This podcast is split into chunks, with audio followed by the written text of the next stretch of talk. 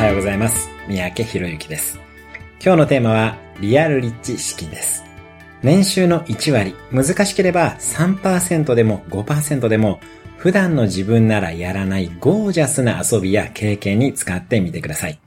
ワンランク上のステージに自分を置いてしまうのです。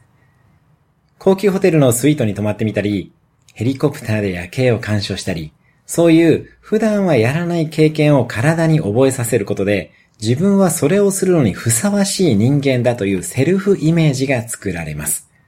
そしてそのセルフイメージが普段の行動をも変えていくことになります。